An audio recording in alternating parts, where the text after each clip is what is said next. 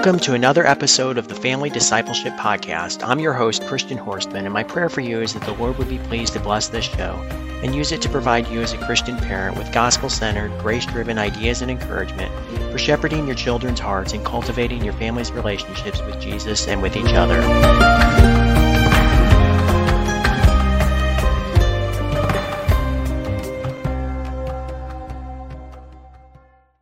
All right, friends, welcome back to this episode of the Family Discipleship Podcast. Today, I'm very pleased to welcome our guest, uh, Davis Carman. Uh, you might know him from Apologia Ministries. Um, so, yeah, I'm really excited to have him here today. Today, we're going to be talking about uh, building a homeschool castle to last for generations. And uh, that's a really unique term, uh, homeschool castle, that uh, I actually hadn't really thought about till a few days ago, actually. Um, We'll get to that in just a second. Uh, for those of you who may not know uh, Mr. Carman, um, he got started on his homeschool adventure with a providential two by four on the side of his head. So maybe you can tell us a little bit about that. Um, so 26 years and seven graduates later, he likes to share some of the lessons that he's learned along the way and help other uh, homeschool families enjoy a successful, satisfying, and Christ-centered uh, homeschool experience. Uh, like I said, he's the president of Apologia Ministries, the number one publisher of creation-based science, math, and Bible curriculum for homeschoolers. And uh, you can follow him on his blog, apologia.com slash blog, or also the Let's Talk Homeschool podcast. And we'll have all the links for that and social media and all that good stuff in the links with this episode. So um, let's jump right into our topic. Like I said, building a homeschool castle to last for generations. So we're going to talk about um, basically what we mean by that is a multi-generational homeschool legacy. Um, so I, I love, uh, I actually read a um, blog post of yours a few days ago, and I was like, I was thinking of things we could talk about. And I was like, I love this. I love this analogy, and uh, we'll get to that in a second. But um, you know, we're just going to compare the homeschool journey to like constructing a medieval castle. And um, for those of you who know me really well, you'll know that medieval history is a big uh, favorite topic of mine. So I love the castles, cathedrals, you know, all that good stuff. Um, so I really like that analogy personally. But uh, you know, there is a sense though where homeschooling is really like building uh, a castle. You know, something strong that lasts for you know ages, generations, and uh, you know really symbol of strength, a good foundation, all that all that stuff. So, but with the Lord's blessing, um, right, the the castle stands the test of time. So, uh, Mr. Carman, um, let you uh, kind of get going here. I uh, like I said, I, I, got this idea from your blog post, um, and in that post you were talking about um, how you you met another homeschool family from the UK, and that's kind of how you um, led into that analogy. So, can you tell us a little bit about that? You know, recap that story for us. Sure. Thanks for having me on your show. This is a yeah. great to have a conversation like this. And yeah, uh, I I do like the term homeschool castle because of everything you just said. It um, can paint a picture in a person's mind of all the features of a castle that could be compared to a homeschool family and the discipleship and everything that you're trying to do as a homeschooling family. Uh, but then there's also, like you said, the age of castles. Uh, the, these things are seven, eight, nine hundred years old, so right. they have stood the test of time. Uh, but somebody was building it probably with an idea that it would last a really long time. And then there's a third feature I'd like to talk about in our conversation today, and that's the time it takes to build a castle. Uh, I think that's that's a little different than the age of the castle uh, right. because these things didn't get built with cranes. Um, and in a matter of three, four, or five years, they took generations to build, sometimes 50, 75, 100 years just for the construction time. Right. So uh, we'll cover some of that. But yeah, the, the genesis of this idea was uh, over a decade ago, I got an email from a family that was homeschooling in the UK, and they were coming to the United States for a long vacation. Mm-hmm. And they had you know different sites and landmarks and parks that they wanted to visit while they were here, but they were flying into Charlotte, North Carolina, and they wanted to see if they could also meet another homeschool family from the U.S. while they were here. Right. So uh, this email, uh, you know, found its way to me, and uh, Rachel and I agreed to meet with them and go out to lunch when they landed before they started their journey. And it, it was just fascinating to talk about homeschooling in the UK versus homeschooling in the US. There, there's definitely some differences there, mm-hmm. uh, but it was also really neat to uh, to see them as a family of four, mom, dad, and two daughters, uh, going on this long vacation together. They had a plan. This was this was not just a pure vacation. There was going to be some education and history and culture that they got to see and learn along the way. So it was just fun to see uh, a family enjoy time together, uh, doing life intentionally, and you know, hanging out as a this little amoeba that stayed together the whole way around. Uh, but they gave us a gift at the end of their our you know short time that day, and it was a book about with the pictures and stories about the castles of Wales. And it's just a beautifully illustrated book. And so I left that meeting with an idea in my mind starting to form a, that eventually became you know what I call homeschool castles. Uh, so that's that's kind of the genesis of the idea where it all originated and then it I've given presentations on this topic through the years as I've formed it and and uh, then you know recently wrote a, a blog again with right. some new and fresh ideas that were uh, you know part of my thinking recently. Right, right, and I think that's the article that I I saw. So, um, yeah, that's that's wonderful. So it sounds like you had a wonderful time together, and uh, that that book I would sounds like a book I would like to read. Um, but for now, um, can you so can you expand a little bit on you know the analogy between homeschooling and castle building? So, what are some of the parallels you see? And I think you mentioned some of them already, but uh, you know, can you talk a little bit about those?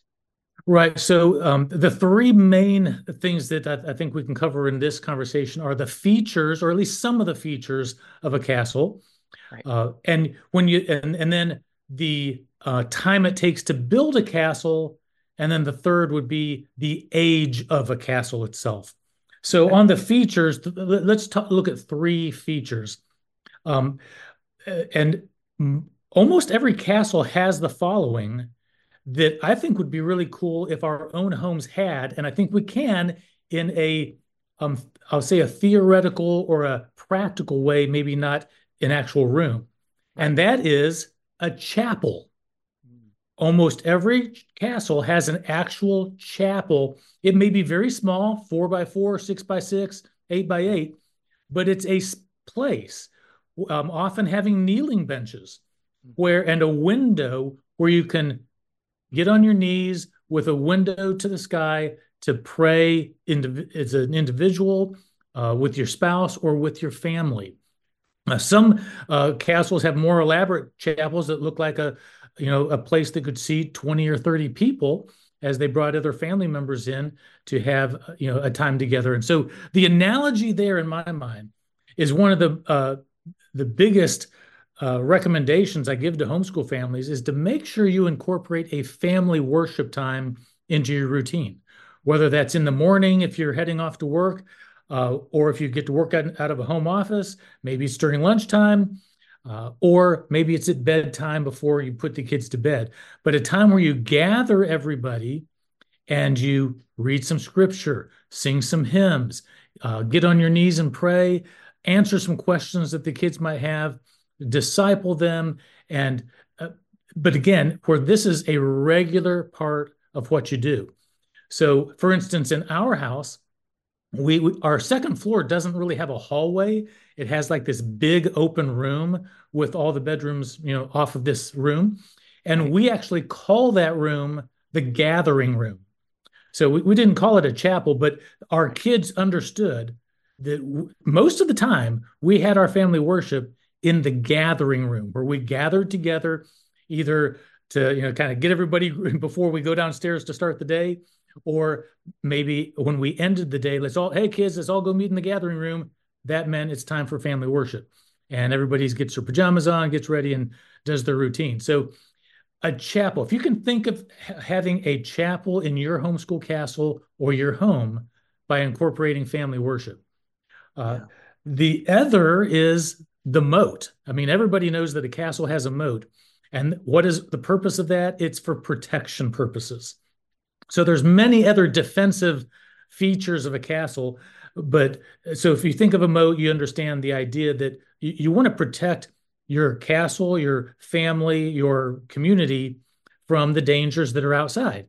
And so, you know, the first thing that comes to my mind is you know the classic question that homeschoolers get asked what about socialization and and yeah. it's interesting you know there's been plenty of uh, studies matter of fact uh, the national center for education statistics a, a neutral uh, you know group had did studies for years asking people what their number one reason for homeschooling.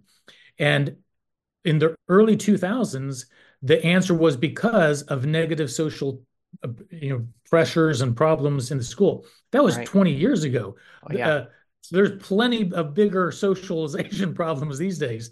Oh, yes. That are that are indeed causing folks, uh, you know, not to go back to the public schools or to get their kids out.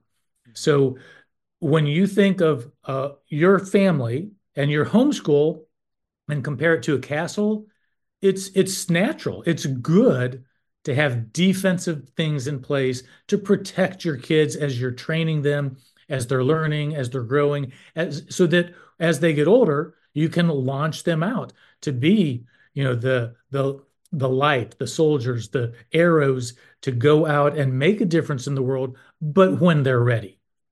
Uh, and then the third um, feature that I'll, I'll, bring up right now is the dining room. Uh, sometimes it's the ballroom, but castles don't have little dining rooms. They have these huge rooms with massive Viking tables, right? Big yep. chairs, you know, all the trophies along the wall, big chandeliers. I mean, this is a room where something important is happening. Um, and it might just be the regular breakfast, lunch, or dinner that they're having during the day, or it could be the family celebrations, the weddings, the funerals, the you know the uh, you, you after church services. But the point is, the family meeting together, not not eating you know on their own, but everybody gathers together in this room to share a meal, to share conversation, to share life. And I, I really believe that today in our homes, the uh, the opportunity to share meals together is so important. Um, so much good can happen. Uh, Deuteronomy six to, says to teach our kids um, to love you know God with all their heart, soul, mind, and strength, and then He gives four practical times you can do this: when you rise up and when you lie down, when you walk along the way, and when you sit. And sitting at the mealtime is a great chance to do this. And, and I, you know, we have seven kids. Uh, they have all graduated our homeschool. Three of them are married. We have seven grandkids, with two more on the way this year. But one of the biggest um, things that all of our kids told us when they left our nest and they were out on their own, whether at college or working or in a different city, when they would talk to their peers, their peers did not have this regular family mealtime. Um, our kids would talk about it like it was just what everybody does. And when uh, their peers would say, "Well, wait a second, you're you're talking as though you had a meal together, you know, every day," and our kids would say, "Well, yep, pretty much so." um, and and so it was very formative for our year, or uh, for our kids. We had conversations that lasted sometimes hours, uh, everybody had a part to play. Sometimes it was cooking, sometimes it was just the conversation, learning how to listen, and we'd memorize verses at the table. That was a big thing we did. Uh, but then cleanup. Everybody had some kind of cleanup responsibility.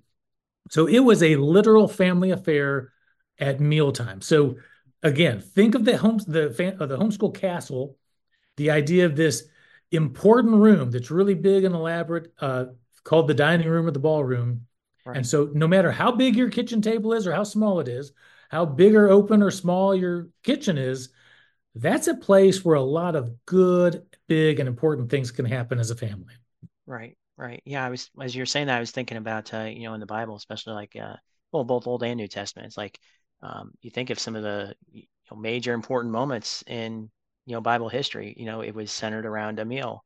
Um, you know, especially when it was like you know God directly interacting with you know one of his people or something like that. It was you know they would have a meal together, and it was like you know yeah you're right. It was a time of relationship building basically. Um, so yeah, I love that. And you know sometimes I think um, you know we we even think you know uh, okay yeah family worship, and you know we we are aware that you know yeah we need a you know moat to protect our you know castle. Um, but sometimes I think we forget you know the dining room too. So that's that's a great point. So um, yeah, so, so, those are some of the yeah, so there's some yeah. of the features, right? Um, but well, you know, one of the other things I wanted to mention is uh, the age, um, the age of a castle. Right. So again, these uh, these castles are typically uh, hundreds of years old. Uh, um, at Apologia, we actually um, put a castle on one of our catalog covers years ago. Mm-hmm. And it's a beautiful castle, but it was only a hundred years old, and I, I felt like we needed to put one that was a little older on the cover. Right. Uh, but, but most of these, you know, are literally five, six, seven, eight hundred years old. So yes. they have stood the test of time. However, so now let's let's do the analogy to homeschooling. How long is your homeschool going to last? Now, so I'm from North Carolina, and I served for 12 years on the NCHE board, the North Carolinians for Home Education. Mm-hmm.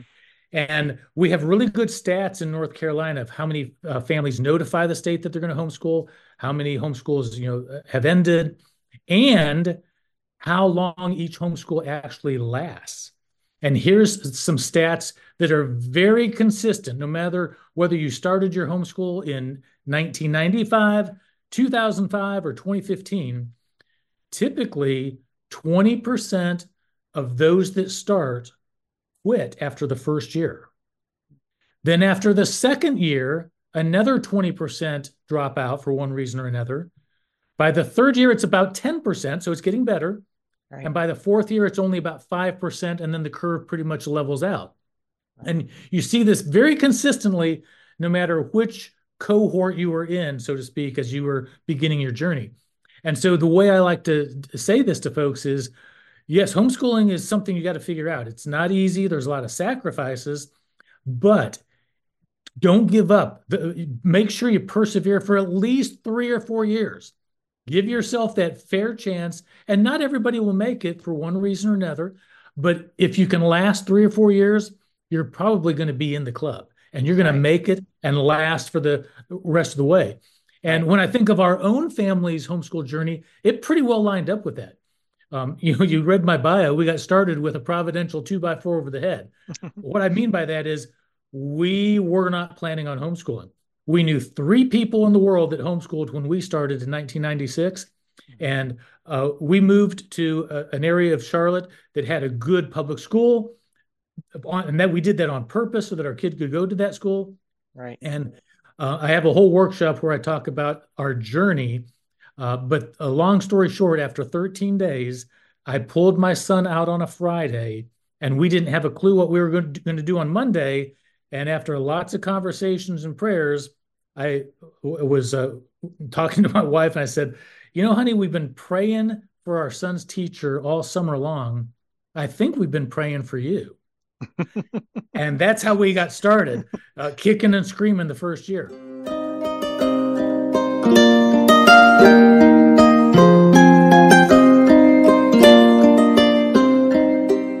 In a world full of questionable content, a wholesome book that uplifts the soul is a precious gift.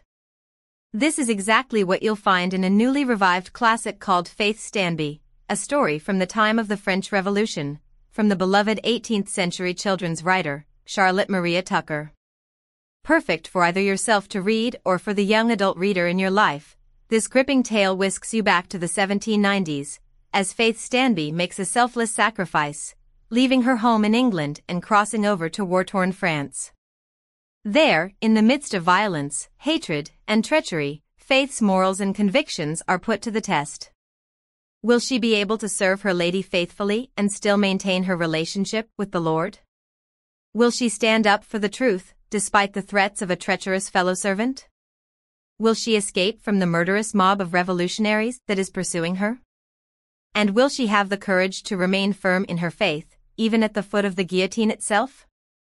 Let faith's bold, unwavering example encourage you and your children to strengthen your own relationship with God. Available in both paperback and ebook formats, Go to familydiscipleshippodcast.net slash faith to get your copy today. And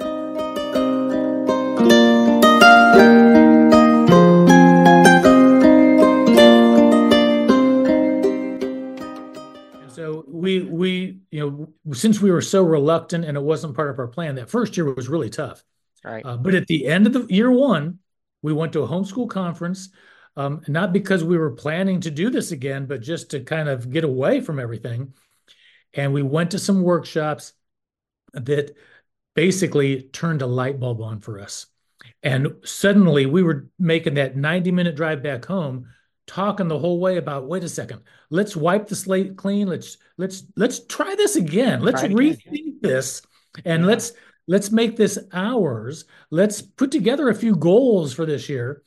And so that second year was a lot better, um, but we're not perfect. We were excited to go to the conference again after the second year this time, though. And then we made some more adjustments. By the third year, we're writing educational philosophies. And by year four, with a 10 year old, a seven year old, and a four year old, and a newborn, we were committed to this for the long haul. People would ask us, well, what about high school? What about college? I don't know, but I know that this has been really good for our family. And I can see the potential. This is so much better than what my son was experiencing. Um, it, it, was he was going to die a cruel, slow, horrible death if we kept him in the public school, which is why I pulled him out that Friday. Mm-hmm. But I can see so much excitement in my kids eh, to learn. And so I knew it was good, but I didn't have all the answers. But we were committed by year four.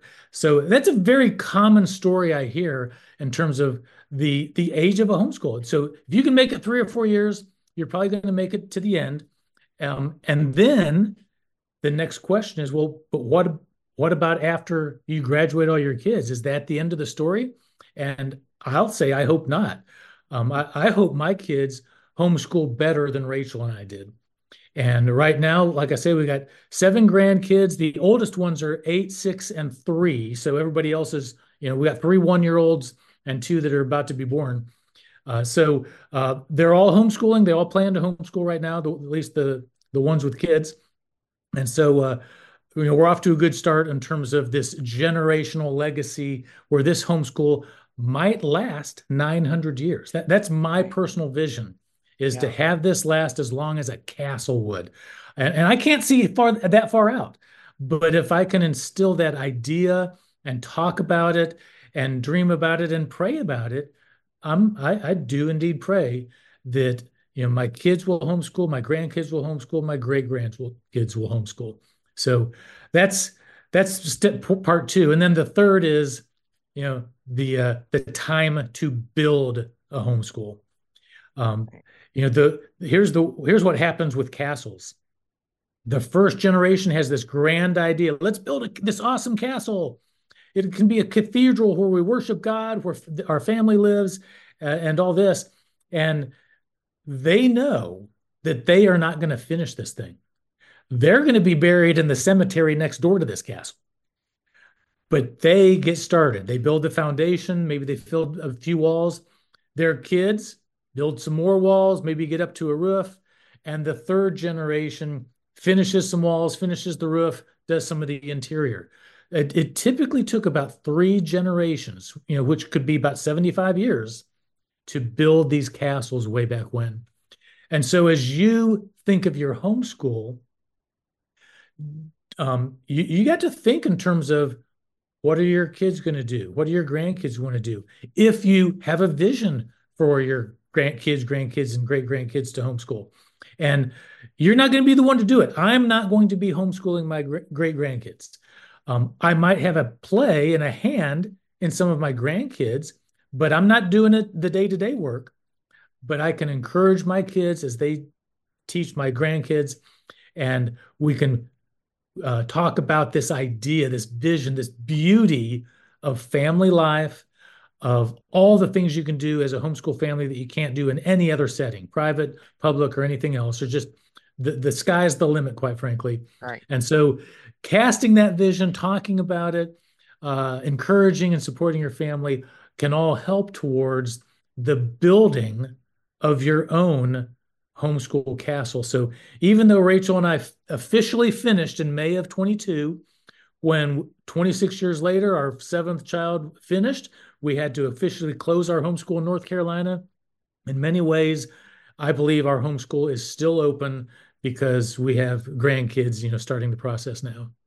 Right. Oh, praise the Lord for that. I love that. And uh, you know, I, I think that's uh, you know, sometimes we always talk about, you know, whether we're successful in our homeschooling or not. Um, and I think, uh, you know, again, that's that's kind of a subjective, you know, depending on whose standard, right? But um, by that standard, you know, if if your homeschool is lasting for multiple generations, I think that's a very successful homeschool because, um, you know, when you think about it, sometimes I don't think, you know, we always have that long term uh, vision, you know, beyond the here and now. Um, but that's ultimately what it should be, right? Because we're, you know, we're doing this for God's glory. You know, ultimately we're building His kingdom, and obviously His kingdom isn't being built in one generation, right? So, you know, kind of like you're saying, you know, build a little bit of wall, and then you know the next generation comes and you know builds a little bit more and adds to it. Um, so, so in a way, it's you know kind of a, a micro picture of you know the way Christ's kingdom is is built and is being built and will continue to be built. So I love that. So, um, well, we're almost out of time, um, which is really kind of sad. But I did want to ask you one more question before we uh, start to wrap up. So, um, what are some potential challenges or obstacles that you know parents might face in you know trying to build this multi generational um, you know system uh, in their homeschool, and you know, what are some ways that they can uh, meet those challenges or you know face them or how? Yeah. So the the two challenges that I'll mention today uh, are perseverance and the high school years.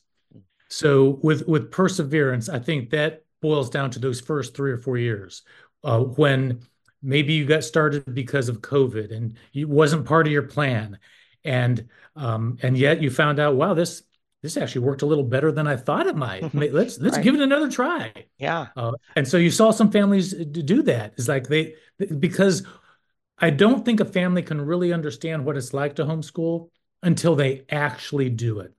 Yeah. Uh, because we, just like Rachel and I, we had a preconceived idea of what homeschooling would look like, and it seemed impossible. And yet, it's actually much more freeing and less stressful than getting your kids up at ridiculous hours to catch a bus and doing homework late at night until they're exhausted. So there, there's so many benefits, but the perseverance is the one where people can really struggle. Those first one, two, three, or four years where they just they're, they're struggling to figure out the rhythm, the routine, or what I like to call the freedom of homeschooling. And so uh, I want to encourage folks if you're at that end of the uh, you know your journey, you're early in this, don't give up. Don't ring the bell. Stay in the game, persevere because if you can again, if you can last 3 or 4 years and kind of just work through some of the bugs, um, you're probably going to figure something out because you're going the more your time you spend with your kids, the more you're going to get to know them, the more you're actually going to love them. You, a lot of people think you're going to get on each other's nerves the more time you spend together, but we found we enjoyed being with our kids the more time we spent with them. Mm-hmm. Uh, so perseverance is one, but then the high school years. So you make it through the first three or four, then you're kind of doing pretty good for the late elementary and you know maybe junior high years, and then suddenly oh no, my my oldest kid's about to enter ninth grade. We got to get serious. We got to go to a real school and get a real diploma. And I, it just breaks my heart, honestly, when families quit at, when it comes time to high school, thinking that a public or private school diploma is a real diploma. Here's what I will tell you, and it's not just because I'm an advocate or a proponent of homeschooling. I literally believe this is true the most valuable diploma a person can get these days is a homeschool high school diploma. So, why do I say that? I, I say it largely based on my kids' own experiences as they uh, went on to the workforce and uh, into college. So, on the college front, colleges are actively recruiting homeschoolers. They've been for several years. So, when my oldest graduated high school in 2009, we were just ending a period where folks weren't real sure how homeschoolers would do in college. So there actually was a little bit of reluctance back then and a little bit of hurdles you had to overcome. But by the time my second son graduated in 2011, they were beginning to see, wow, these these homeschool students manage their time well. They're here on purpose. They're good students. They're active in the community, uh, you know, the campus community. That They're, we want them.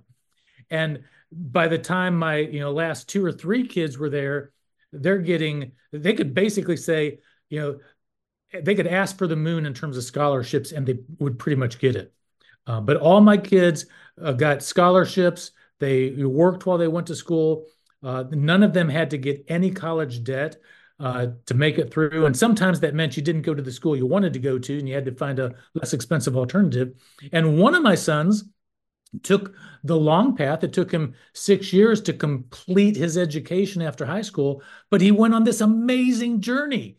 He did an online school that lasted 18 months, and uh, it was how to learn how to animate movies.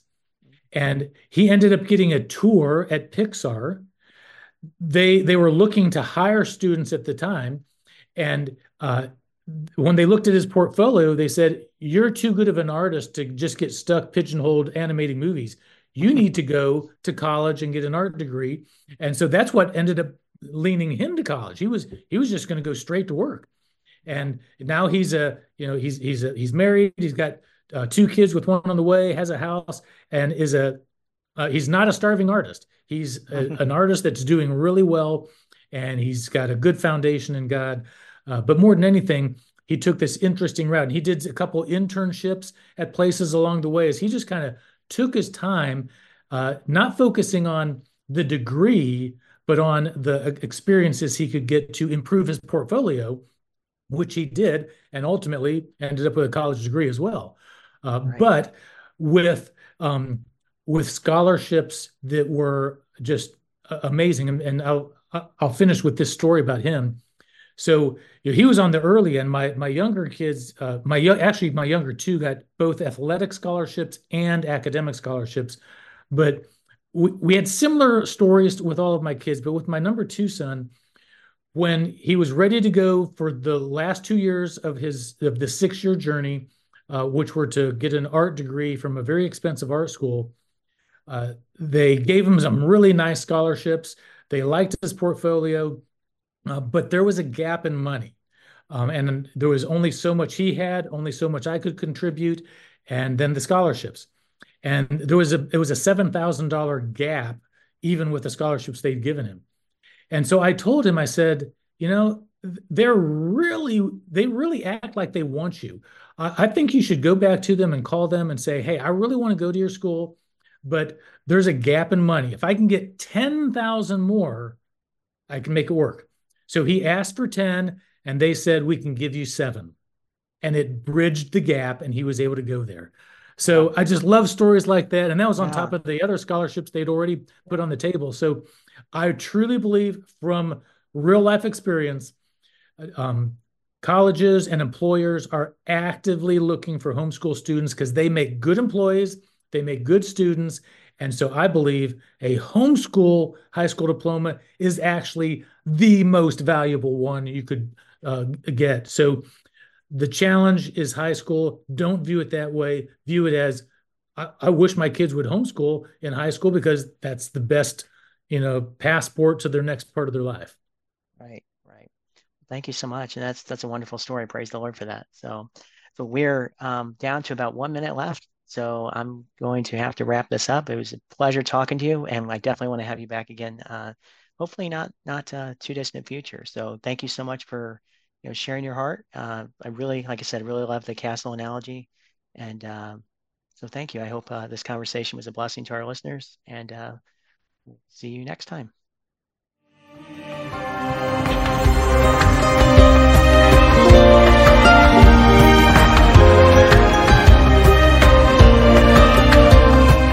You've been listening to the Family Discipleship Podcast. I truly hope that you've been blessed and encouraged by the things we've covered today.